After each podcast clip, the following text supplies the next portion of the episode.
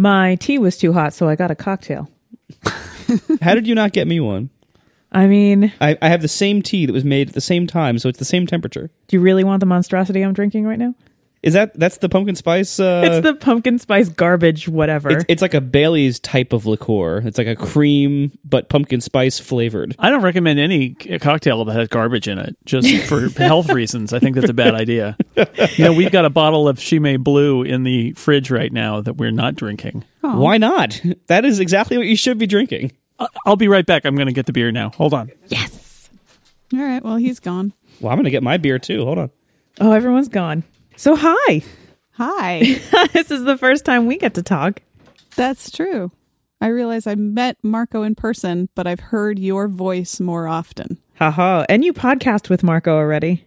We did for the beer. Yes, Yep. exactly. Ah, and then, well, here we are drinking beer, doing a podcast in our garage again. I have done with Marco before. on the other end of the line. Marco's uh, in his garage right now getting a beer.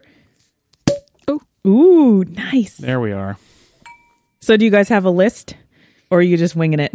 I'm I'm a prepared kind of person. I I'm prepared. I, I have a list of things, but they're more than four, and I'm I picked four of them and thought, well, I may just change my mind as we go. That's the way top four is done. I have a list of things and they're fewer than four.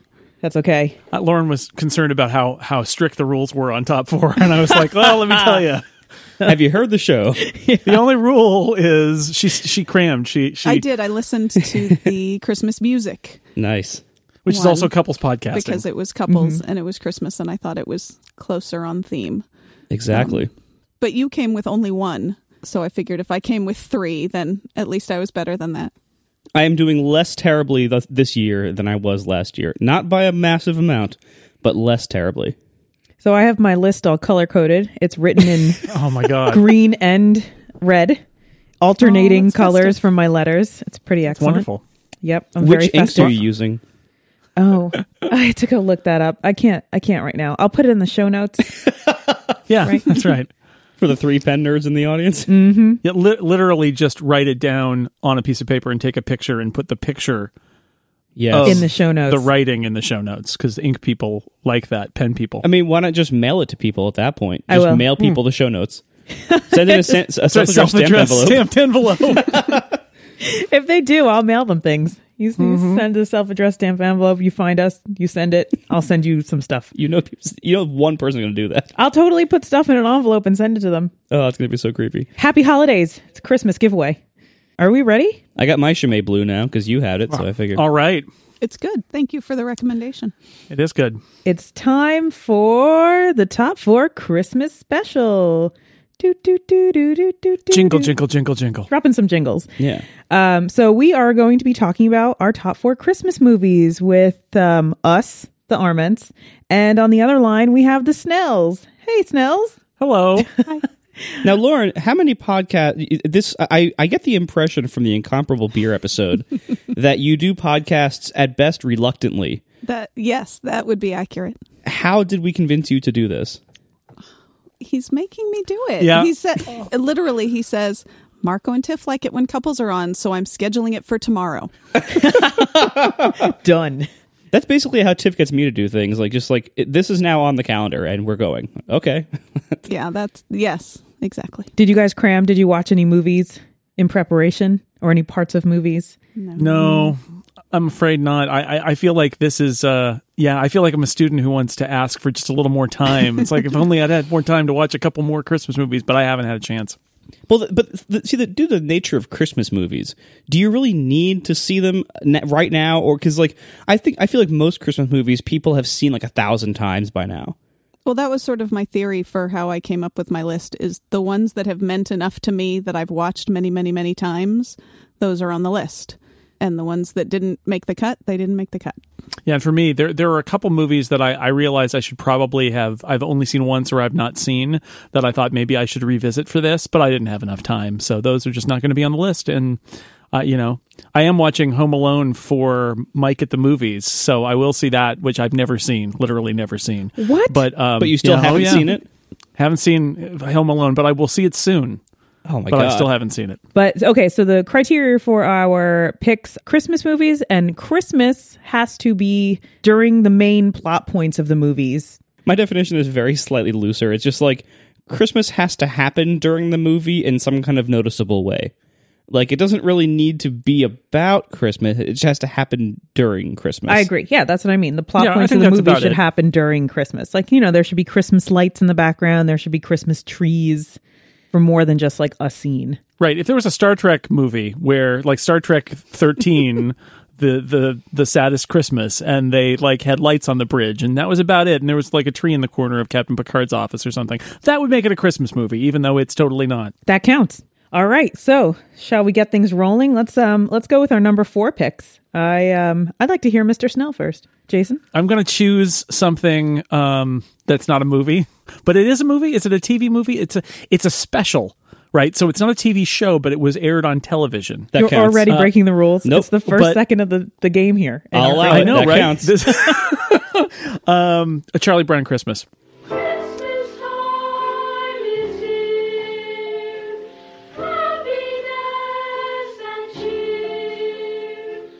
Nice. That's a good one. That's on my short list. It is. I, I love it so much. I love the music. That is to me, if I could only have one album that I could play during the holiday season, it would be the Vince Guaraldi Charlie Brown Christmas, the the jazz piano uh, trio. And I like I like the story. It, it is. Um, we did a whole or like half an incomparable episode about it a while ago, but it's you know they use kid kids to be the voices so they seem really kind of innocent and authentic. And you know you get a plot where it's sort of a setup and lucy sets charlie brown up to be the director of the christmas play which of course it's a disaster. And so she gets to blame charlie brown for it. But there's also kind of like a nice message. I, i'm not a religious person at all but there's like a linus does a like quotes the bible about the uh, about about uh, jesus's birth in it. And i thought like you know what? It, it's a christmas pageant you should do that. You should probably do that. It's sweet. It's a. It stood the test of time. It's like fifty years old almost now. I think. Um, and I, I yeah, I, and I, it, it just makes me happy to watch it. The whole, the whole thing, uh, and you know, you get your classic, all your classic Peanuts characters get their moment in uh, in the sun. So I think that's just the definitive. Uh, I mean, that or the Great Pumpkin are the definitive Charlie Brown specials. But I love the Charlie Brown Christmas, and the music puts it over the top for me. We've been showing our son the Charlie Brown movies, and the other day he called me a blockhead. So we had to have a talk. That's talk. the best insult ever, right? Because because their their heads are so round. So I'm, I'm curious. One of the attributes of Christmas movies is that many of them are very old, and I, I think some of them hold up better than others uh, over time. Like when looked at from just a, a modern point of view. How do you think this holds up? Like you know, because it's a very it's very old. When it was made, like what in the fifties? You said I forgot. Uh, sixty. It's in the sixties, so it's almost fifty years old. I think it holds up pretty well. Um, I uh, we just watched. So, like I said, we watched this and um, uh, Frosty the Snowman. I think last year for the incomparable. It might have been two years ago, but I think it was last year. And um, I don't think Frosty the Snowman. No, you watch Rudolph. Oh, Rudolph. We watched Rudolph the Red-Nosed Reindeer. That's, that's right. not as it good. did not hold up. But Char- Charlie Brown, I think, held up. Some of that is going to be nostalgia, but it's so simple. Um, and because it's only, a, uh, you know, it, it's not even an hour long. It was an hour show, so it's probably like forty-five minutes long. It, uh, you know, it doesn't stra- strain your attention, and uh, and that, I think the music really puts pushes it over into the the timelessness too, because that that is a yeah, it doesn't feel. Again, I, I don't think it feels dated partially because it's animated. I think it gets away with it, but then again, Rudolph the Red-Nosed Reindeer is animated and it is dated. So I don't know. yeah, I really like Charlie Brown Christmas. I even think during the um, Christmas music episode, I might have picked a Charlie Brown Christmas song. All right, great. I right. think that's a really fantastic pick. Yay! so Lauren, what's your number four? Oh, see, I'm going to break the rules too, and I don't really have a number four. I got some stuff I could give to you. I have three movies that mean a lot to me, and I've watched them many, many, many times. And then I had, I could pick from a dozen other ones for my fourth, but I sort of thought that if nothing rose to that specialness, then it shouldn't make the cut. Can you um, give us a, a, a small taste of the shortlist that would have been number four? Um, I like the movie The Ref, which takes place oh, right. at Christmas time Denis Leary. with Denis Leary. Um, and it's very funny, but I haven't seen it in years and years, and I couldn't talk about it intelligently. the childhood watching that has stuck with me, even though it's not very good, is Emmett Otter's Jug Band Christmas. I don't know if any of you saw that. Oh my gosh, that rings such a bell. It's like this Muppet. It's like kind off of off brand Muppets. story that It I might mean, actually I be still Muppets. have those songs going through my head every once in a while, and it's very cheesy and sweet. Um, but again, I haven't seen that in twenty or thirty years. But I don't, you know, I'm not going to choose like the Tim Allen Santa Claus or something like that because that those sorts of like Santa themed movies are not my favorite. I apologize to uh, to all Emmett Otter fans. It is not off brand Muppets. It was a It's- Jim it's Henson Jim Henson, production. right? It's it's just Muppets you've never really seen before. and never again. Oh, I just looked it up and I totally remember this when I was a kid. Yeah. Oh, well, see, now I'm glad I mentioned it. There you go. There's my number four. Emmett Otter's Jug Band Christmas. Look at that. We worked it out. I often work out my list on the air. Almost every episode. All right, Tiff, what's your number four? My number four is Home Alone. Yay! Ah! Doesn't he scream? That's what I did. That was good. Making references to movies I haven't seen. I have a problem Ugh. with the scream. We just scene. watched it last night. Yeah, we, we, um, we to watched like it as a night. refresher. and this was the first time we'd seen it in Years, probably at least ten years. So yeah, we haven't seen it in years, and so we watched it this time. And let me tell you, I remembered every single line. I could. Marco was starting to get a little bit annoyed that I was starting to repeat all the lines because, man, I just I knew them all. It was all of a sudden like you get that jing like a jingle from a commercial, and someone brings up the product, and all of a sudden you can just sing the jingle. You're like, where did where did that come from in my brain? It was completely, and it was so it was right there. Anyway, so Home Alone makes the list because it's just so classic. It is the epitome of like the 90s Christmas mu- movie, right? And that's Yeah. exactly when I started watching Christmas movies. Sure, I, I watched all of the older animated ones that my mom grew up with that she then showed to me. And I have a very special place in my heart for all those movies. And I've showed them to my son. But Home Alone Christmas is pretty much the epitome of like my childhood Christmas. And let me tell you, this time when we watched it, I was really um, sympathizing with the parent in this movie this time, instead of being like, "Yeah, this awesome, this awesome punk kid who's like trying to who's who's setting up all these booby traps for these guys," and it's very exhilarating. And now I'm like finding holes in his his plan, and I'm stressing out that the mother's trying to get home to her son. Um, but yeah, I, we just we really we liked it. I don't know how you felt. I don't know where it's gonna be on your list, Marco, but I really I will tell you it is on my happy. list, but I won't tell you where on my list. Oh, Oh. Um, but yeah, it's like so. It came out in 1990, so it kind of straddles the 80s and the 90s, and you see every bit of that. Like it is so incredibly like early 90s production with late 80s fashion. so Nicole Culkin. Like, it's amazing. It, and it's like it's basically like a Macaulay Culkin. Like I mean, this was kind of his launch to the world, right? Like this is kind of this is what yeah. put him on the map, right? this is why we know who he is. Yeah, exactly. Um, and it- his like his acting and character is awfully forced, but you know he was young, so that was kind of it was an impressive job for somebody as young as he was. Uh, but but yeah, yeah, you you, you sure get a lot of him, and I, f- I find him uh, awfully like shoved down your throat and grating after a while. Also, the key gag to the movie that that where he slaps his face and screams by putting on the aftershave Makes no sense. If anyone has ever used aftershave before, you know that it only stings if you have cuts all over your face, If you shaved, yeah. which he clearly didn't. And even if he shaved, he had no cuts. So unless he shaved with like a 40 year old razor, I don't see how that would have possibly caused that reaction, especially two days in a row, which is when and how it happens in the movie. Well, I mean, there's also a lot of plot holes in the movie where he could have multiple times told an adult, like, "Hello, I am home alone. Please help me find a police officer in order to help me." And because these two men are going to rob my house, and I know it. Like, there are so many spots where that could have just ended the movie. You know, it's like, "Oh, policeman, thank you for helping me." The end. Like, that's it. That would have been it. Yeah. But um, I also I, I kind of found they had like, to use all the weird stuff in their basement, right? Like, I mean, who true. has that many mannequins? Who who has that many mannequins in their basement? That's the scene that I love. The uh, where he's staging the party. That's my favorite. But why do they have so many creepy mannequins in their basement? Why are they all down there? We also noticed that like he's very good at cleaning up after all of his various pranks. Like Yes, he the is. house is spot like I guess you know he has nothing else to do. Is like it doesn't it doesn't appear that he really watches much TV. He doesn't seem to have a video game system or a computer or anything. So like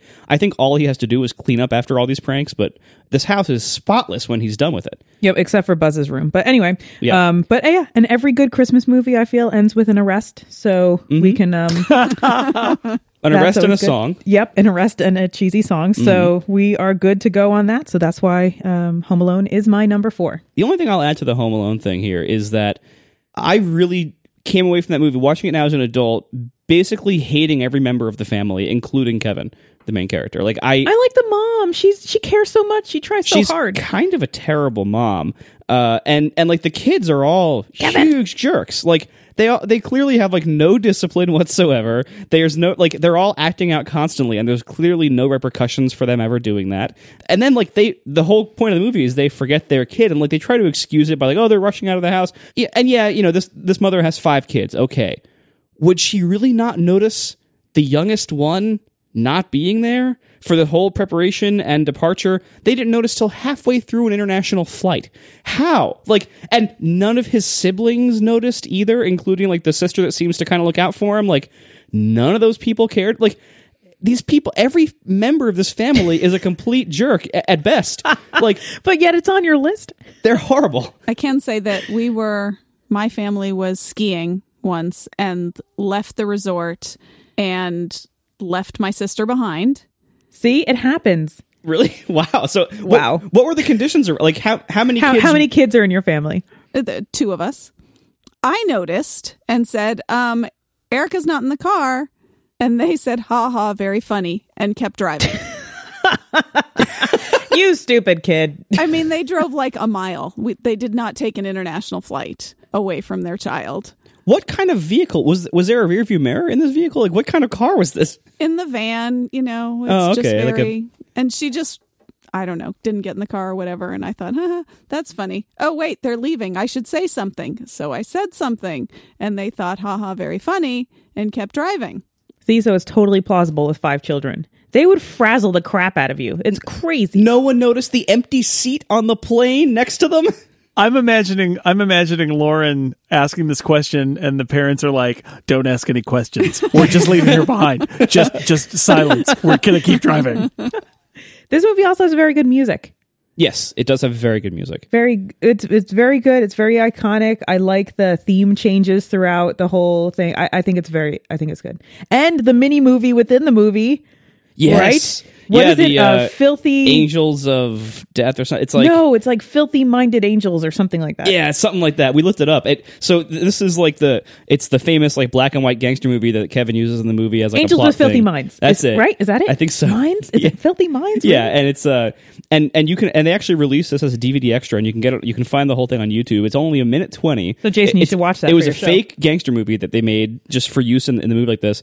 It's even funnier when you watch it by itself because it's so bad, and it, it sounds like they shot it in like one day, and it's just like it's just this little fake movie that it is incredible to watch that by itself. I was so happy I did that. Angels with filthy souls. that's it. There we go. Good real time follow up. yeah, it's yeah, good. it's the, the keep the change you filthy animal like that that movie. Oh man, it's so great. So that, that's a, a minute twenty well spent. Uh, so yeah, that that was that was interesting. But o- overall, do you think that you know based on the the actions that Kevin took against the burglars, the the violence that was involved in these actions, and the joy he got out of this? Do you think Kevin's kind of a psychopath, and do you think he would probably grow up to be an adult who would be in jail? I don't know. Maybe after this experience, he's calmed down. But I mean, they set it all up that he's like making weird stuff out of fish hooks in the basement, and like, you know, he he's a gadget. He's a tinkerer. Do, So- do you kind of get the feeling that he didn't tell the police because he wanted to fight them? yeah, he did. He Like, totally wanted to. I- He seemed to take a lot of joy out of causing these people pain. yeah, Like that was it was. i- If you look at it as an adult, it's pretty sick. yeah. He is kind of a creepy kid. You should watch out for him. Like he And the he- like, neighborhood pet. Five more years, he's setting cats on fire. Oh Jesus, that's so terrible. Oh, now I have a whole new light for Kevin McAllister. He's basically Sid. Ooh. Stop it. He's not Sid. But we like Sid. Sid Sid turns out fine. He turns out to be a very good drumming garbage man. That's what he turns Yeah, out. Yeah, exactly. All right. So uh, for the sake of, of continuity, I will say that Home Alone reached my number three on my slot. My number Ah. four, however, is Die Hard. Oh, nice. It's Christmas Eve in LA. But a team of terrorists You want money. What kind of terrorists are you? Because Die Hard is a movie that happens at Christmas. It That is, has nothing to do with Christmas at all. and But- yet it's it sort of does, right? I Sort mean, they kill they kill people at a Christmas party. Marco just saw uh, Barefoot Blood Party for the first Yeah. time Lonely uh, the Christmas other Cop. day. Yep. Action skyscraper. yeah, it it is such a good movie for a Christmas movie. It, it- you know, if I had to make my top my list of top four action movies, you know, I'm I, I don't think it would make the list. It's not it isn't that good. But Don't give it away. Our next episode, man. but the bar for Christmas movies is, is pretty low in my opinion. So because I don't I don't get a ton of joy out of Christmas movies, and most of them are terrible, and I'm tired of them. So this one, having only seen it once so far, uh, it's really good, and it it's makes an the list movie. because you've seen it. yes, it, that is true. So, Marco, I will tell you, I think it may rise in your estimation if you see it again because I liked it the first time I saw it, but now I consider it a classic. Like, I think it's one of the all time action movies, too. It's certainly, it was number three on my list, so we've just stepped ahead through my number three here. But, Nice. uh, you know, Die Hard, yeah, it is, it is, it is legitimately a Christmas movie and an action movie at the same time. And I think it gets better the more, the more you watch it because there's a lot going on in Die Hard. There's a lot of little, little touches that are that are really nice on uh, multiple viewings. I think you have to save it for Christmas, though. To really make it Yeah. a Christmas movie, you have to save watching it for Christmas. That's what I do now. Yeah, I mean Argyle. There's a bear in the limo. It's With a great. red bow on. There's a red bow on the bear. and the and the Ode to Joy is uh, again music key. I think we we've learned this now that all of us agree music is key in all of these things. Oh, yeah. the Ode to Joy and the way it's used in Die Hard is fantastic. Yeah, of all the Christmas movies that I'm forced to watch every year because everyone watches them every year because they're on or whatever, uh, I, I'd I'd be totally fine watching Die Hard. All right. It's a permanent date then. Yeah. So Yeah. my number four, Die Hard. Number three, Home Alone. So Marco, you just saw Die Hard for the first time, and Tiff, didn't you only see Die Hard after we did that low definition episode last year? I did. It was pretty much right after we watched it around Christmas time for uh, right after Low Def because I told I went home and told my friends um, who live down the street that we always watch movies with that I never seen it and they freaked out. They're like, "This is one of our favorite movies. What's wrong with you?" So I watched it We get that a lot. right after that, and um, with the same friends, we just um, I showed it to Marco. So I have seen it twice now, which is I I really like it, and um, actually it's kind of tied for my number three. oh, Oh, It's tied though because I'm a cheater. Um, so, but I'll wait for uh, Lauren to tell her number three because I think it's her turn. Unless we want to keep talking about Die Hard because we can. Because Uh, I love Die Hard. I'll just throw that in there. It's great. Uh, Argyle. Uh, there's the the the cop outside, and uh, Hans Gruber, uh, terrorist mastermind who just wants uh, to make money. And uh, yeah, and they kill and they kill uh, they kill people at the Christmas party. So yeah, thumbs up to Die Hard is what I'm saying. You, you got to get a little blood in there. Blood is red. Red is one of the colors of Christmas. Right. that's true. Make- and uh, Marco follows. never realized that that famous line, uh, "Yippee ki mother," that that is in Die Hard. Yeah, that's that's that's where it's from. And now you, Tiff, you understand all those fake titles we made for it, like Lonely Christmas Cop and Barefoot Blood Party. They They're all in there. so much more funny. and now. I mean, so so I think the the other thing I want to say about Die Hard before we move on is what's great about Die Hard in is that it it was so influential in making other movies and TV shows who are like, hey, you know what? If we have like one person who's trapped somewhere with bad people around them. We could just keep changing what the place is where they're trapped, and we can keep making movies about it. And it's not just the Die Hard movies; it's like lots of other movies and TV shows. isn't There's a Star Taken Trek one of them like that too? Yeah, and there's um there's the one with uh is is like Van Damme where he's like on a on a boat. it's like Die Hard on a boat. We could do that. Sure, let's do that. I mean, that's kind of every action, like the whole Bourne series, the Transporter series. Like, there's a lot of action movies. Well, our friend Jeremy, he calls it um, a man pushed too far. yeah, yeah, and then and then you know trapped in his he's the one one man can do this, and it, it, so very influential too. But I love it. Okay, I'm I- I'll shut up now. My number three is Elf, which is my modern uh, favorite Christmas movie. I don't think I've ever Um, seen Elf. Well, now you have something to go see. with your friends down the street. He's an angry elf. It's fabulous. It's wonderful. Is this like Bad Santa? Will Ferrell. this is Will Ferrell. Will Ferrell. You've already lost what, us. What we say Oh, no, no, man. is that Will Ferrell commits. yeah. Oh no, I'm so sorry. We don't like Will Ferrell. Ah! No, so here, here's the thing. There are lots of reasons not to like Will Ferrell, but Will Ferrell at his best is it's taking. Okay, this is my number one. okay, He's like, Will- I got all the things to say about this. Will Will Ferrell uh, has lots of issues, but the thing that he's best at is committing full bore to the give him the most ridiculous premise.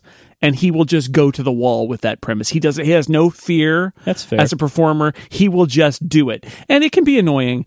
Uh, but in Elf, it is perfect. It's like Jack Black in School of Rock. It's sort of like the perfect part for the actor. And so, yeah, he's an elf. He's a he's a six foot tall human It's- being who it's thinks wonderful. he's He- a Christmas uh, elf. He was adopted by elves. He's a human adopted by elves, and he was adopted by Bob Newhart. And Bob Newhart has Yeah. this Papa Elf small part that's just wonderful, and I love Bob Newhart in anything that he does. And then when he finds out that he's not actually an elf, he goes to New York City and has adventures in New York City, finding his real father, who is James Caan. Caan, Yeah. also wonderful.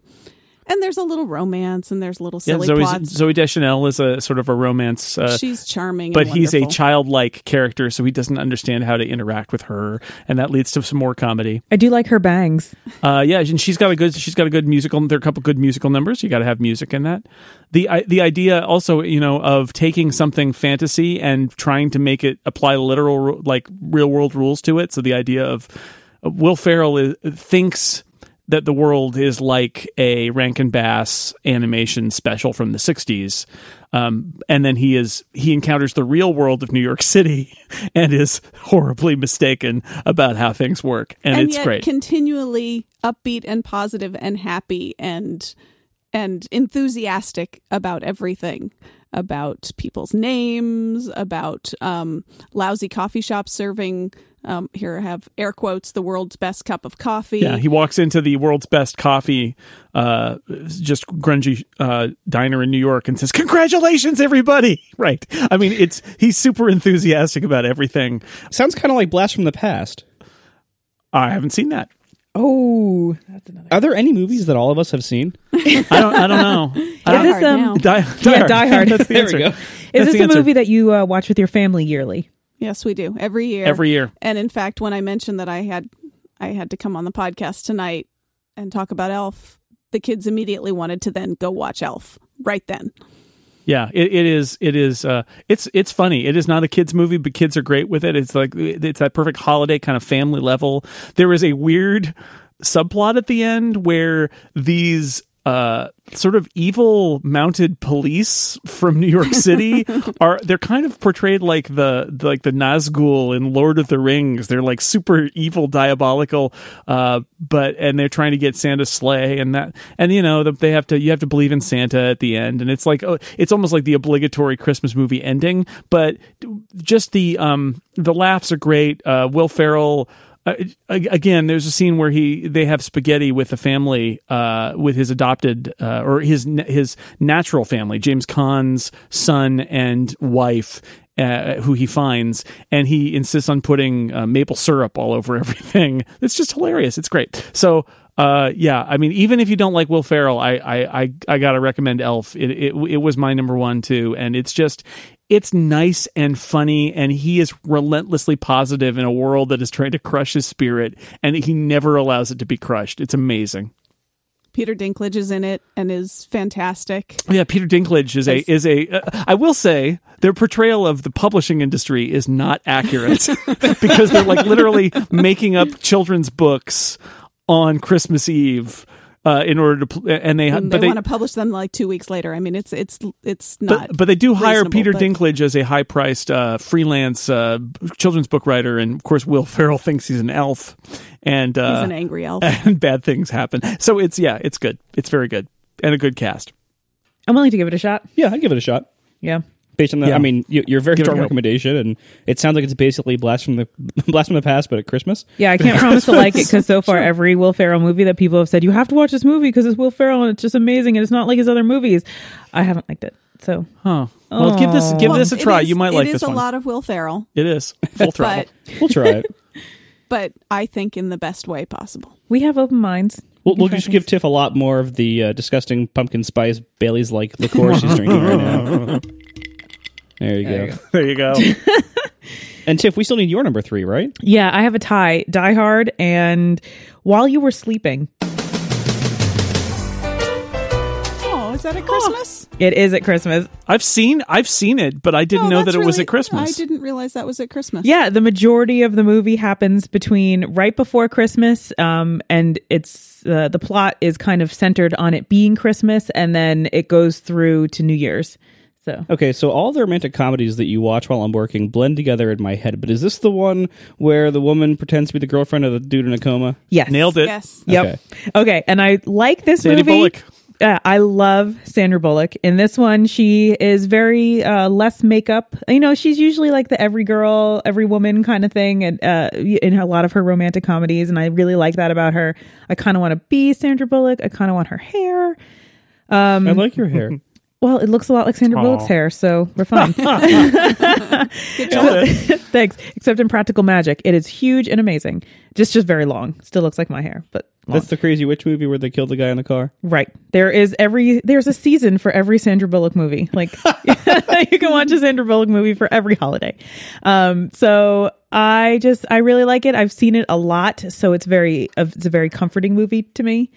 And um I think it's heartwarming. She um you know lost her dad, she's alone on Christmas. Um she watches she works in a toll booth in Chicago and she takes tokens from people back when there was tokens. Um, this man that keeps, you know, going by to go to work every day. She sees him. He's beautiful. She falls in love with him kind of like from afar, admiring him. He ends up getting mugged and falling into the tracks. She jumps into the tracks and saves him. And then, um, comedy ensues where she accidentally, her, her family thinks that she's then engaged to this man who's in a coma. And then she falls in love with her, his brother who's not in a coma. Um, and it's very heartwarming. It's very family at Christmas. There's some funny lines. There's a, there's a weird um, romantic character in it, Joe Jr., who's like this typical uh, Chicago guy. He's like, I got tickets to the Ice Capades, and so you know, there's there's good lines. Anyway, it's pretty weak, but I like it, and it makes me feel good that I put it on my list. I was almost going to leave it off because it isn't a super popular, awesome movie like a lot of the ones that we are probably talking about or going to talk about. Not But mine. That's why it's, it's tied with Die Hard because I couldn't decide. Two very similar movies, obviously. yeah, Die Hard or While You Were Sleeping, number three. It's a sweet movie. It's Yeah. a sweet movie. I have to see them both at the holiday, so checks out. It's time to talk about our sponsor this week. We are brought to you this week by Casper. Casper is a company focused on sleep, and they've created one perfect mattress that they sell directly to consumers, eliminating commission driven inflated prices and passing that savings directly on to you. The award winning Casper mattress was developed in house with a sleek design, and it's delivered in an impossibly small box. An in house team of engineers spent thousands of hours developing the Casper mattress. It's obsessively engineered, and it's at a shockingly fair price combining springy latex foam and supportive memory foam to create a mattress that's ju- that's got just the right sink and just the right bounce. Plus, the breathable design helps you regulate your temperature throughout the night, so you don't get too hot like you might with with like pure memory foam. That's why they have this wonderful hybrid, just the right sink, just the right bounce. Now, mattresses like this can usually cost well over fifteen hundred dollars, but Casper mattresses start at just five hundred for a twin. 750 for a full, 850 for a queen, and 950 for a king. And they are made in America. Now, buying a Casper mattress is also completely risk free because they know, you know, you buy a mattress on the internet. Who, how do you know whether it's going to be good for you or not, right?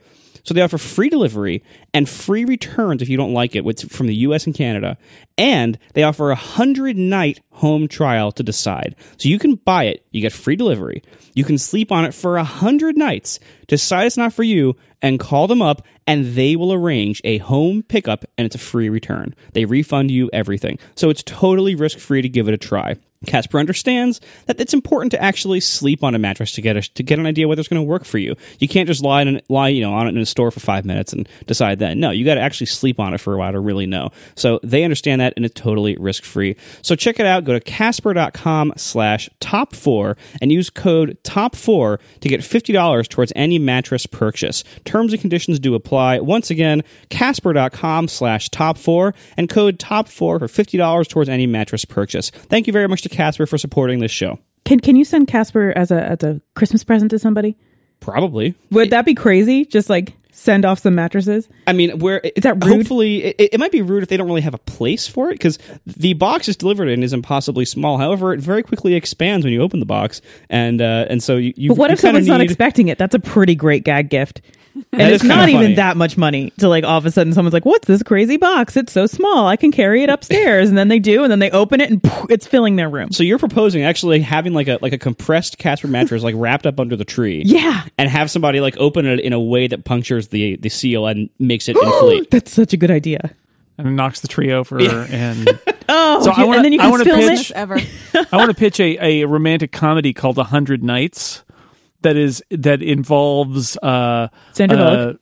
uh, uh, Sandra Bullock and her boyfriend, and they get a Casper mattress, and uh, they have to decide whether they they want to keep it or not over the hundred nights, and it's the story of those hundred nights, and then um, of course Do they have to stay on the mattress for the full hundred nights and days? no, they no, just can't leave. return. They return to the mattress in the evening and discuss their lives, and and you know maybe there's a maybe one of them has a, a problem at work, and they toss and they turn, and they wonder if it's the mattress, but no, it's their problems. And I mean, Casper, call me. I I, I I'm I've got an idea. This it sounds like a bad college play. It's like like you, you only ever see the mattress. Like you know they're- you don't see what Yeah. they do during, during the day. They just come home and talk about it every night, and you just have a hundred a hundred Okay, scenes so of that's a talking whole. on Now we have good ideas to use with Casper master- mattresses. You can use it as a prank gift for somebody when opening it, and they're surprised by how Mm-hmm. big it is, and it expands and ruins their house. Um, it would that wouldn't really happen because when you get a Casper mattress, you're usually prepared. It might knock the tree over if you're not prepared. Right, Yeah. but so it would be hilarious if you're not prepared. I mean, you still paid for it, so what's it matter, right? Like, who cares how you use it? Sure. And now we have a um, television show or movie or Slash high school play. slash high school play, whatever you want. You have to call Jason for the rights because uh, he's ready to go. Seven hundred thousand dollars. Thanks, Casper. Thanks, Casper. Casper, top four. Buy mattresses. All right, time for everybody's number two picks. Uh, Lauren, you want to go first? Um, when Harry met Sally. It had to be you. It had to be you. That's a Christmas movie? It it is. Yes. It is. Christmas happens several times. Uh, we watch it most years between Christmas and New Year's. Yeah, New Year's Eve is more pivotal. The largest plot points happen probably at New Year's, but there's a lot of Christmas as well. Um, I've seen that movie, I don't know, dozens of times. Yeah. And it does take place over the holidays and has a holiday feel to me. See, so we're going to throw it in there with while you're sh- sleeping in the uh, in the holiday set romantic comedy Excellent. thing. Uh, because Harry, yeah, Harry like helps Sally buy a tree, and and yeah, he declares his love for her on New Year's Eve, um, in New York City, and there's a lot of there's a lot of Christmas music. A lot of Christmas music In the soundtrack? from Harry Connick and from Frank Sinatra. Yeah, and there's a Tony Bennett in there too. I And a think Tony it's Bennett. Tony Bennett's Winter, Winter Wonderland at one point. I, I definitely think of that as a as a holiday movie. I, I um that I didn't put that on my list because I knew Lauren would put it on her list. Uh, so it's it's one of my runners up, but it is one of my favorites, and it is a for me it is yeah it's more a New Year's movie than a Christmas movie, but it's definitely Christmas and New Year's. That is the those are the key times when when Harry Met Sally happens, um, and that's a that's a just a classic romantic comedy. Nora Ephron wrote it, Rob Reiner directed it. Um, you have to believe that Billy Crystal would somehow snag Meg Ryan, which and then not keep her and then get her back. yeah, yeah of No, course. so- Spoilers for when Harry Spoilers. met Sally. They end up together at the end. If you've never seen a romantic comedy before, yeah. no, there's the ones. So they have one scene where they're getting the tree together, and they nobody has a car in New York City, so they're carrying the tree to her apartment. And then the next year, when they're fighting, she has to struggle with the tree getting it herself. And I don't. I think of it at the holidays. Yeah, and they, they go to a Christmas party, and there's the, it's definitely that week between Christmas and New Year's is key, including yeah, and getting Christmas trees and things like that. I think it counts. totally counts. That sounds like it totally counts. I didn't see it on any of the lists. Uh, we did some basic research of what are Christmas movies. Give us a tremendous list, internet, and Yeah. Yeah, didn't see it on there. But I think uh, I think that's legit. How you explained it. So we we, we did a, uh, an incomparable episode a few years ago about the that we've done a series of them that are like the holiday movie vault, the holiday vault. What do you put in there, like your go to ones? And I was surprised that one of my panelists a couple of years ago put When Harry Met Sally in. They're like, I love this movie. I always watch this during the holidays. And I thought, oh, me too. So I guess it's not just us, right? so uh, so yeah, it's not just us. It's definitely uh, uh, in that hol- you know Christmas, New Year's in their holiday category. So I'm I'm not a huge um I don't have a lot of knowledge about romantic comedies, but how many of them don't happen during Christmas time?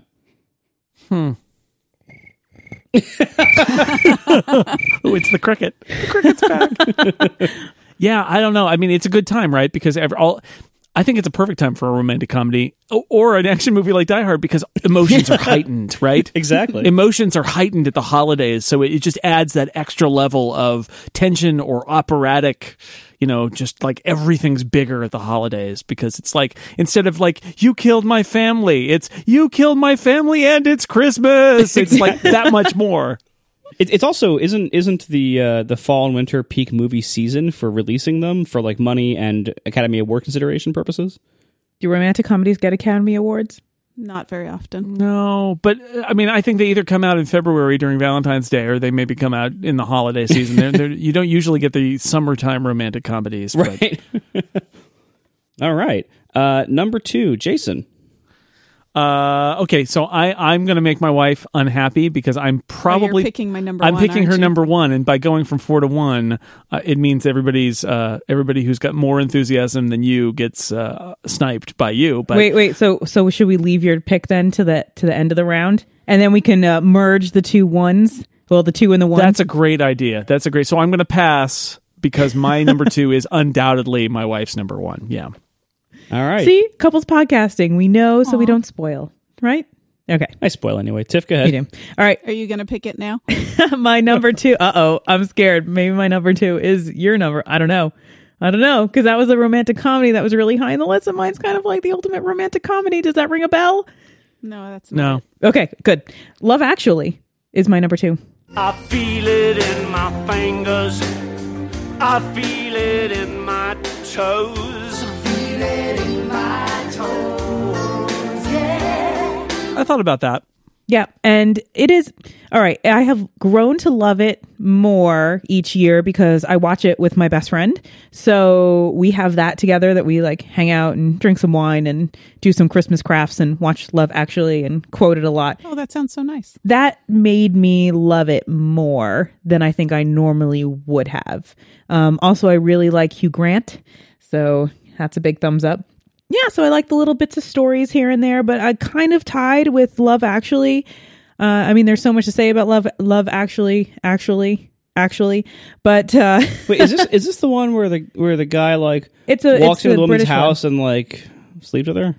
Uh, Like, yeah, that happens here she and like there. lets a stranger in, and then all of a sudden they're in love. Like it's kind of. is it that one or that is, is that a different one? I don't know which one you're talking about.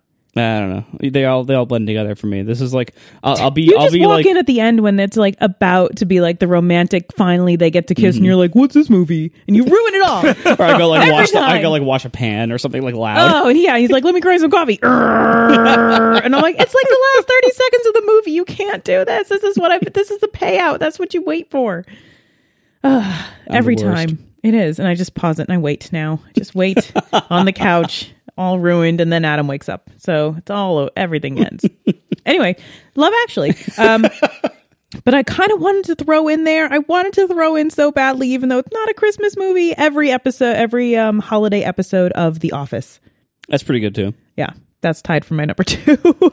Yeah. Oh yeah, well, I mean, I, I, I decided that, that episodes of TV shows was a little too far to go because otherwise, I, there was probably a Doctor Who Christmas special that I would have put on the list. The, yeah, uh, that's why. That's why it's a tie. there's there's a good yeah there's a good there's a good one with uh the, called the Christmas Carol that is it, except it's in space but it's got Peter uh, Michael Gambon in it and it's great. And it's got flying sharks, but it's actually really great. It's like using time travel, the time travel conceit of Doctor Who, to retell a Christmas Carol. So instead of being like visited by the ghost of Christmas past, you're visited by yourself from the past who sees you in the present using the time machine from Doctor Who. It's a, very clever. It's a really good episode, but it's a TV show, so I didn't I didn't put it on my list. My eyebrows are raised in the nerdiness. Yep, super nerdy. flying shark. There's a flying shark. But yeah, uh, the holiday episodes of The Office are kind of amazing. I was kind of reading a synopsis of them earlier, and someone uh, wrote that they said that Friends had like the Thanksgiving episodes, like they were Right. known for the their Thanksgiving episodes, and The Office is kind of known for their iconic Christmas episodes. They're all really, really good and extremely funny, and um, really essential, I think, to a lot of the plot points that happen throughout the rest of the series. Anyway, it's my favorite show, so I needed to put it up there, but it doesn't count. So Love Actually, actually. Awesome. All right, my number two is uh, it's a TV special, not an episode of a TV show, but a TV special, and I, I believe we- established earlier those count. And I think one of the reasons those count is because uh, for me, a Christmas movie is ideally short. And so when you have a TV special made in the 80s that was only 24 minutes long, I believe that counts. So my number two is a claymation Christmas celebration. This was released in 1987. If you've ever seen any claymation that was not a California Raisins commercial, it was probably this. And it was so we we rewatched this last night. Oh my god, we re- rewatched this last night. Tiff did not appreciate it as much as I did. I did not appreciate it as much as he did. Star of wonder, star of night. Star, star throw your beauty bright. Westward leading, still proceeding. Guide that perfect light. Have you guys seen this, Jason and Lauren? I don't think I've heard of it. No, in fact, I only know it because one of our panelists mentioned it on The Incomparable, and I I like literally had never heard of it or was aware of it, and all I knew about it was that it was from it's like Will Vinton. It's the guy who did the Yeah. California Raisins. Yeah, like he basically created the claymation animation technique. So, so the the format of the Christmas special is basically a series of something like five or six animated shorts, and then between them, kind of like a like a like an MC uh, pairing of like two very very different hosts. One of whom is like this kind of like uptight like academic character, kind of like dinosaurs. kind of like Frasier, I guess, and the other one is like this like goofy, uh, not you know not that serious dinosaur who is all about eating all the snacks that come by, and and so it's it's you know it's you know a funny pairing of like you know two very different characters who can like barely tolerate each other, uh, trying to make jokes and and you know trying to like host the and and and introduce all the animated shorts as they come in, and animated shorts themselves are you know of mixed quality. You know this was this was claymation in the '80s, so there's Yep. mixed animation quality. The music is actually really good. uh, no. One of us thinks the music is really good, and like like like my favorite are the um the We Three Kings camels. So you know, like there's like you know this every short has one of the songs. So for the record, Marco sang along with it last night. Just wanted to put that out there. Aw. I so this is like I saw this you know when I was growing up we had this on a VHS tape that was it was taped off TV uh you know just like you know just like you know with some handwritten thing on the side just like everyone else you know. Um and, and I think that's that's a good benchmark for like for people who are anywhere near our age chances are your favorite Christmas movies you probably had a VHS tape of them and it was very likely to be taped off of TV and so like Yep, A Mom for Christmas, made for TV movie, yeah. Similar to Mannequin, but Christmas. so anyway claymation Christmas celebration from 1987 my number two I, we're we're too old for that, and because it came out in 1987. So as a 17 year old, or Lauren would have been a 16 year old. This was when this is when we would have said the California raisins were lame, and this show must be for babies. So we would not have watched it. yeah, sorry, we were four. yeah, no, that's it. That's exactly. I think that's the difference, right? Between watching it when you're uh, when you're uh, when you're a little kid and when you're a a jaded teenager. I find I have these little bands of popular culture where I'm completely blind to it and it usually is yeah between i was like when i was 17 and 26 where i just like you know didn't peop, like uh there are a bunch of kids shows that people i know who are just a little younger than me like they love them. Like I, uh, the incomparable people keep talking about voltron and i'm like what whatever right? Or the, even the transformers. Like i was too old for that. And once you're out of the kid target like demographic uh, when you're a teenager, you're like aggressively like not interested yeah. in kid stuff, right? So I missed. We both totally missed this. That was like Power Rangers for us. Yeah, Yep. yeah. Like we missed Power Rangers by like one year. same same deal. Well, I mean, I, I'm I'm old enough that the the Pink Power Ranger is exa- was born the day I was born, so I'm exactly not young enough for the Power Rangers. So yeah, top four Power Rangers. Let's go. Come on. Uh, I can name a color. Well, you took pink. The only one I know was actually a power. I, I assume there was probably a blue one, Oh man. maybe a red one. I maybe want a the green gold one. Is there a gold sparkly one? Well, there should be. Just pick it. They'll make one. The gold one. All right, are we are we up to everyone's? No, so Jason, you have to do your number two. no, so right? so Marco, yours officially was the claymation Christmas special Celebration. yeah, celebration. yeah, twenty four minutes. You legit From put that on your 1987. list. I And the did. California and the California raisins are in it. Yes, like they you are. can't escape the taint of the California Wow. raisins. They are in there. The there. California raisins are there. They sing pretty well. Although I will say the We Three Things, the, the We Three Kings camels, I think sang better than the California raisins did. All right. I married you. You did. You're stuck with me. All right, Jason, take us out of this claymation hell. okay my, my my number two which I, I have to give full credit here i had never seen this movie until my wife said what you haven't seen this movie it's my favorite christmas movie um my i should say my jewish wife who let's just put, throw that in there and yet she has many opinions about Christmas movies, including the fact that this is the best one. It is 1947's Miracle on 34th Street. It is the My best. absolute favorite. It is the. It is so good. It is It really good. So good. It is funny. You know, one of the problems, and th- I mean, when I mentioned Elf, like I find Elf legitimately funny and not too gooey and sentimental. It's got some of that in there, but it's like the funny. And, and a little bit biting and a little bit cutting like overrides it. Miracle is like that for a movie made in 1947. It is it is kind of hilarious. Like Edmund Gwenn is Santa Claus and he is great. Mm-hmm. And then there were all these things like the cynical things about like Macy's and Gimbels and they, they're fighting uh, against each other. the drunk Santa at the parade, right? Yeah. Oh, yeah. I mean, that's how he gets the job. The real Santa Claus gets the job because the other Santa Claus is drunk on the job at the parade. And like the people who are like, I can't, I don't, I don't believe that Macy's is recommending um, products at other stores, which is like good customer service. I can't believe it. I don't get it. That lady says, I don't get it. And then there's that scene that it will tear at your heart where the little, um, The little Dutch girl. Dutch girl who is an orphan because of World War II, and she's been brought to America, and she's finally found a family. Um, and he, in Dutch, asks her what she wants for Christmas, and she says, "I don't need anything because I have a family again." It's like, oh my god, right? And this is right after World War II. I mean, this was a, a, a true thing where there are all these children who had been orphaned by the war. Um, and, and there's all that, and then there's this like zany legal subplot where they try to prove that Santa Claus is not Santa Claus. Yeah, there's kind of like a courtroom drama. Oh, it's just the best. Yeah, and but but the cynicism in it I, I find delightful. Where like uh, the judge says, if I rule that Santa Claus isn't real, the only person who's going to vote for me is that district attorney out there, and his advisor, who is uh, uh, William Frawley, who is Fred Mertz on I Love Lucy, and he's so great. He's always got a cigar with him in this movie.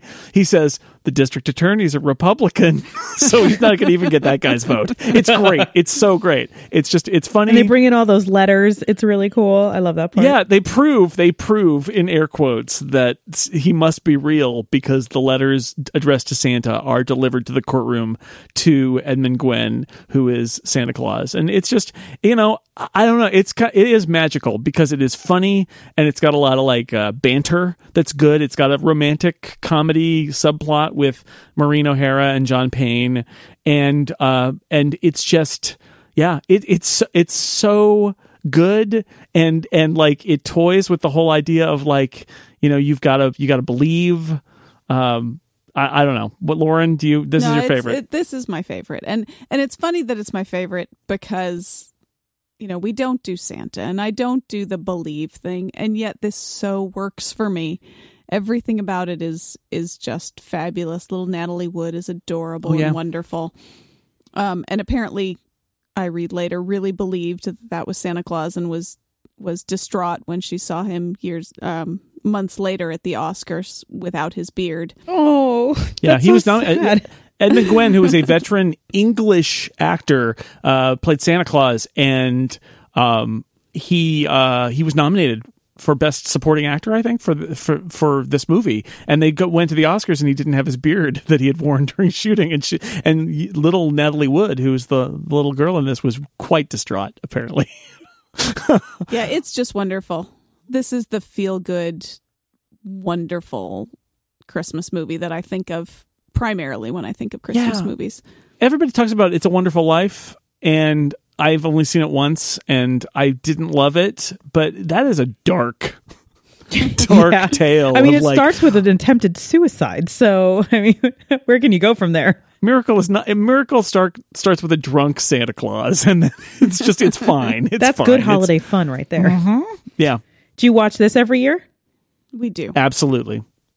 We've got the HD version now, which is beautiful. One of the great things about all these old movies is that they've gone back to the original film and they've scanned them and cleaned them up, and they look fantastic. There is a colorized version of Miracle.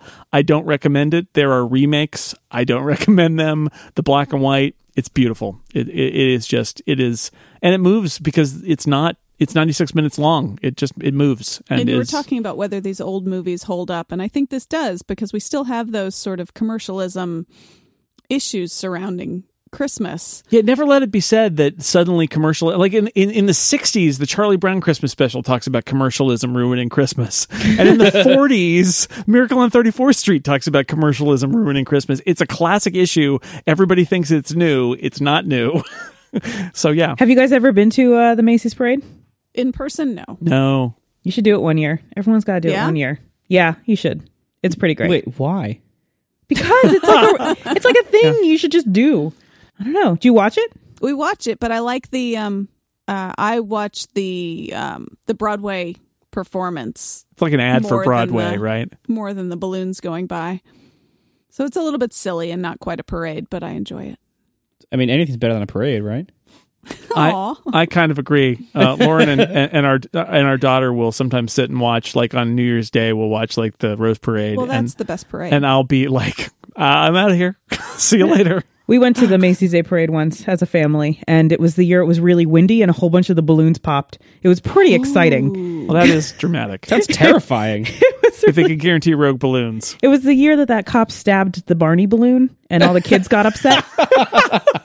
Wow. But no jury would convict him. No, oh no, oh no. But yeah, it was pretty. It was great because where we were standing, you'd see like groups of people come, and they just weren't holding a balloon. Like they were just walking with their like little character vest on for like what balloon they should have been holding because like it got popped. Cause, and they were, but the good part is when they were coming down the street, when the balloons that made it past like this one treacherous corner that kept popping all the balloons, um, they were very, very low because it was so windy. So it was almost better because the balloons were so big and they were just like right above your head. It, it was great. I would highly recommend it uh, That's pretty for cool. kids. It was really, really fun. Especially now with global warming, it's a lot warmer now on Thanksgiving than it was. That's right. It's more comfortable. It's important. Yeah, so better, better weather. So come on over, East Coast. Woo. Anyway, so now uh, we did Jason's number 2 and uh, Lauren's number one. Lauren, is there anything else you want to say about your number one? It's your big moment. I oh gosh, don't. No, it's the best. I so. Mir- Miracle on 34th Street. It's great. It's great. It's great. If you haven't seen it, Jason never saw. I this was the movie that we watched most years growing up, um, and I didn't watch the It's a Wonderful Life till I was an adult, and I hadn't seen Win- um, something about Wonderland. I don't even remember what that is, but this was our this was our Christmas movie growing up, and it was it means a lot to me. It's nice. I like it. I think it's a really good pick. I love that movie. But uh my number one is not that movie. It is kind of the opposite of that movie. And it Die is it is National Lampoon's Christmas Vacation. Christmas vacation. Oh, Just wait and see this Christmas vacation. I mean, how could that? I did an entire um, Mike at the Movies Yep. on this movie, and it is my absolute favorite. It is a movie that we have to watch every single Christmas. My brother and I have moose mugs.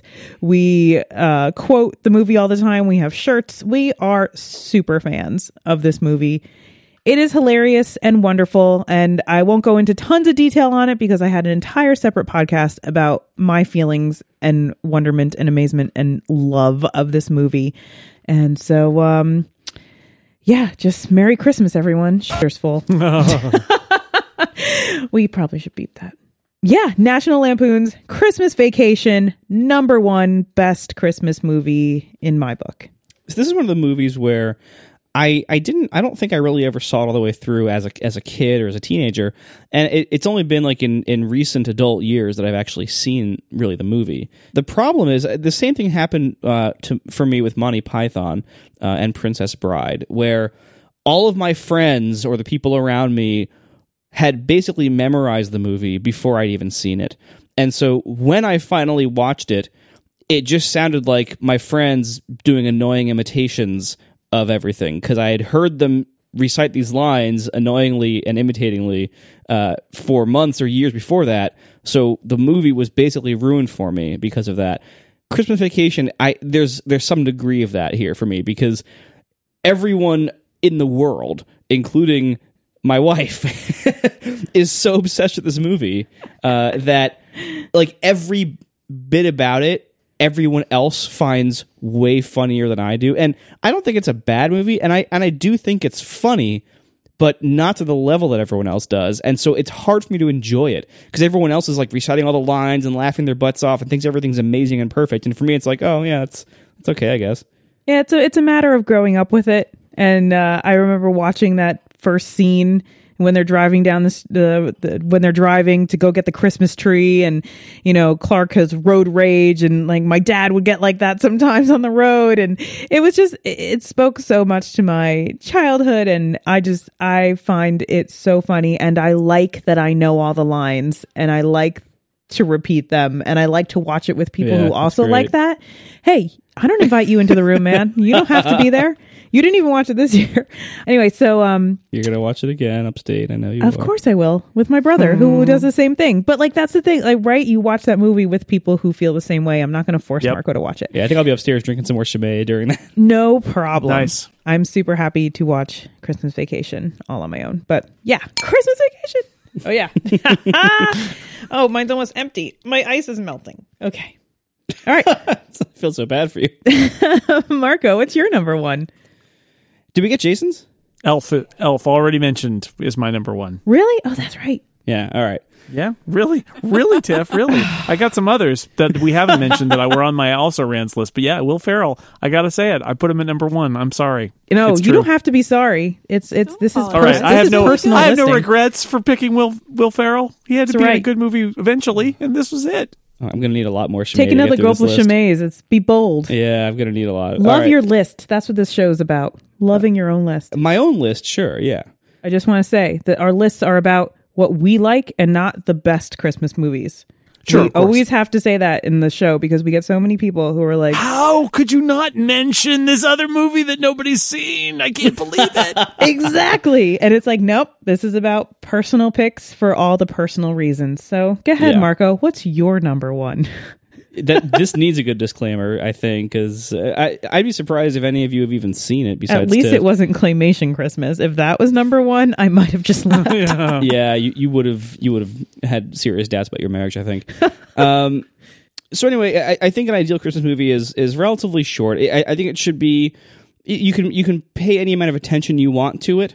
You know, because like a lot of times they're on like they're on TBS while you're like doing things, while you're wrapping gifts or preparing a meal or something like that. So like they should be relatively short. They should be relatively not requiring much attention, and they should be appropriate and, and tolerable by all ages. Because there's often kids around or you got to watch things with your awkward parents or whatever else. And so yeah, this has to be like you know appropriate for all ages. And so that rules out a lot of things from number one for me i think. The number one thing for me by by not even a small amount by a big amount for me uh, is what is right after a Claymation christmas on that vhs tape that i had in no, my no, no, no, no. and that Is is it Garfield? a garfield christmas no. Can't wait till Christmas. There's so much to do. also in 1987 23 minutes W- I, we watched this again so so i'm curious jason why do you say no just because Garfield is kind of hacky. I loved Garfield when I was ten. It's fine. Yeah, so did I. But so we watched this. I hadn't seen this in a long time. We watched it again last night. It, it is surprisingly. It, it holds up surprisingly well as an adult. Um, I didn't even like it. Like as a kid, I was like, "Oh yeah, it's fun. I like Garfield." I like it more as, an adult than I did as a kid. Um, so so basically, it's you know it's one of the handful of Garfield TV specials. Um, and, and I learned through Wikipedia research last night that that Jim Davis uh, wrote it almost autobiographically uh, about his family Christmases in Indiana, and I'm from Ohio, and so a, a lot of the a lot of like the the personality types shown through for me like kind of you know they like oh, oh it's like i immediately recognize oh yeah this, these are midwestern people and yeah like, like a lot of it is just like oh that's they just nailed it uh, and for a 23 minute animated kids show about garfield like it's surprisingly well done like the animation is full of like little nice little like like little little pleasantries, like the way Odie jumps through the snow, and like you know, just like just little things like that. Like the, I love the the wallpaper that's in their dining room. Like they're it's just like little stuff like that. It, it it's just a really nicely done thing. It's very again, it's very short, only twenty three minutes, so you know, made to fit in a half hour uh, TV slot. Um, and like my one of my favorite parts is is uh, kind of the theme throughout of like the family all does stuff because they've always done it and like half the family is just all grumbly and just why do we have to do this every year? This is so stupid. Why do we keep doing this? This makes no sense. And they're like because we've always done it. And like there's like there's like one or two members of the family who like they're all kind of doing it for. Like the mother is like well like you know this makes this makes her happy so we're all going to do it even we're all going to kind of grumble through th- these things. And it's like it just kind of like it it really nails i think like a real a really like true adult picture of what family christmases are really like I have to say, we both laughed out loud a couple times, so I'm Yeah. not going to begrudge you this pick. Claymation Christmas is just does not stand up. I'm sorry, but this actually was. that's why very it was my number one Give me Marco in 1987, and I will give you the man. is what I'm saying. I didn't even watch these probably much, if at all, in '87 because I was five. Yeah, but they they began to seep in, right? Yeah, and like it was it was on this VHS tape. We would put in the VCR every Christmas at some point, and my sister and I would watch these things throughout our, our entire childhood. Even See, it could have very easily been Christmas Vacation on that tape. Just saying, that's how these things happen. Wow. yeah. So yeah, my number one, Garfield Christmas. Garfield Christmas. Wow. That is a bold move to place Garfield, the orange cat who hates lasagna, at number one. But you did it. and I got to give you credit. I don't even like cats. you get into a Garfield phase. Our our son went through a Garfield phase. You know, everybody does it. It happens. You know, you get over it. I had all the books, Yeah. Oh yeah. all I- those, the, those short little books that are. Oh, I, yeah. I went through a Snoopy phase. It was the Snoopy phase. Mhm. Yeah, see, we all we all have it. Yep. All right, is that it? Is that everyone's? Yeah, I've got. A, I've got. I wanted to mention one that we didn't, just to save everybody from writing in and saying, "I can't believe you didn't mention it." I want The to bonus mention a- round. What, what's your honorable mention? yeah, I want to mention a Christmas story because I almost listed that. You'll shoot your eye out, kid. because that's a movie that again is considered a classic that I never really saw until not too long ago, and it's it's actually pretty great. That is Peter Billingsley, Darren McGavin. Um, it's based on a bunch of short stories, so it's super like not plotty, and it's weird, and it's got some stuff in it that's um, you know it's maybe a little off color uh, but then there's also stuff that, that's just kind of adorable. The, the kid wants a bb gun you'll shoot your eye out with that. Uh, it- it's the this is the movie that tbs runs on an endless loop on christmas day and having not seen it before you know the last decade i've actually come to appreciate it. It's a it, it is a sweet nostalgia tinged uh, view of uh, of Christmas uh, that has got some legitimately funny moments. And Darren McGavin as the kind of sad sack dad is pretty great. So there are a lot of things I like about it. And the you know the kid does dumb dumb stuff and feels terrible and thinks he's broken his glasses and all of that. And you know it's it, it's a good movie. I almost listed it. I don't have that nostalgia pulling me toward picking it, so I didn't. But it was close. I didn't pick it for the exact same reasons, Jason. Like I had it on my short list, but the nostalgia of it wasn't there. It is a really great classic Christmas movie. It's very funny. It's fun to watch, but it just didn't make my personal list. Yeah. So, yeah.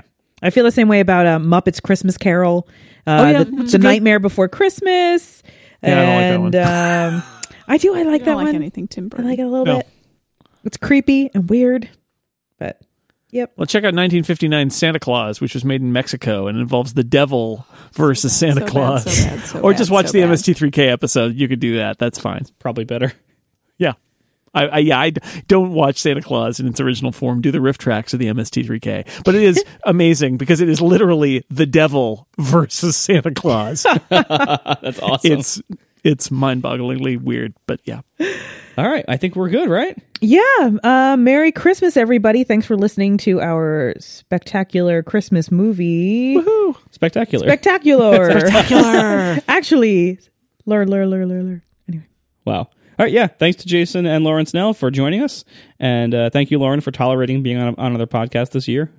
Uh, and uh, and yeah, is that it? We're good. I think we're good. Jingle all the way, everybody. What does that mean? That's right. I don't know. That I was a movie, right? Wasn't that a terrible movie in the nineties? It could have been a movie. I think it was. I don't know. Come out to the coast. We'll get together, have a few laughs.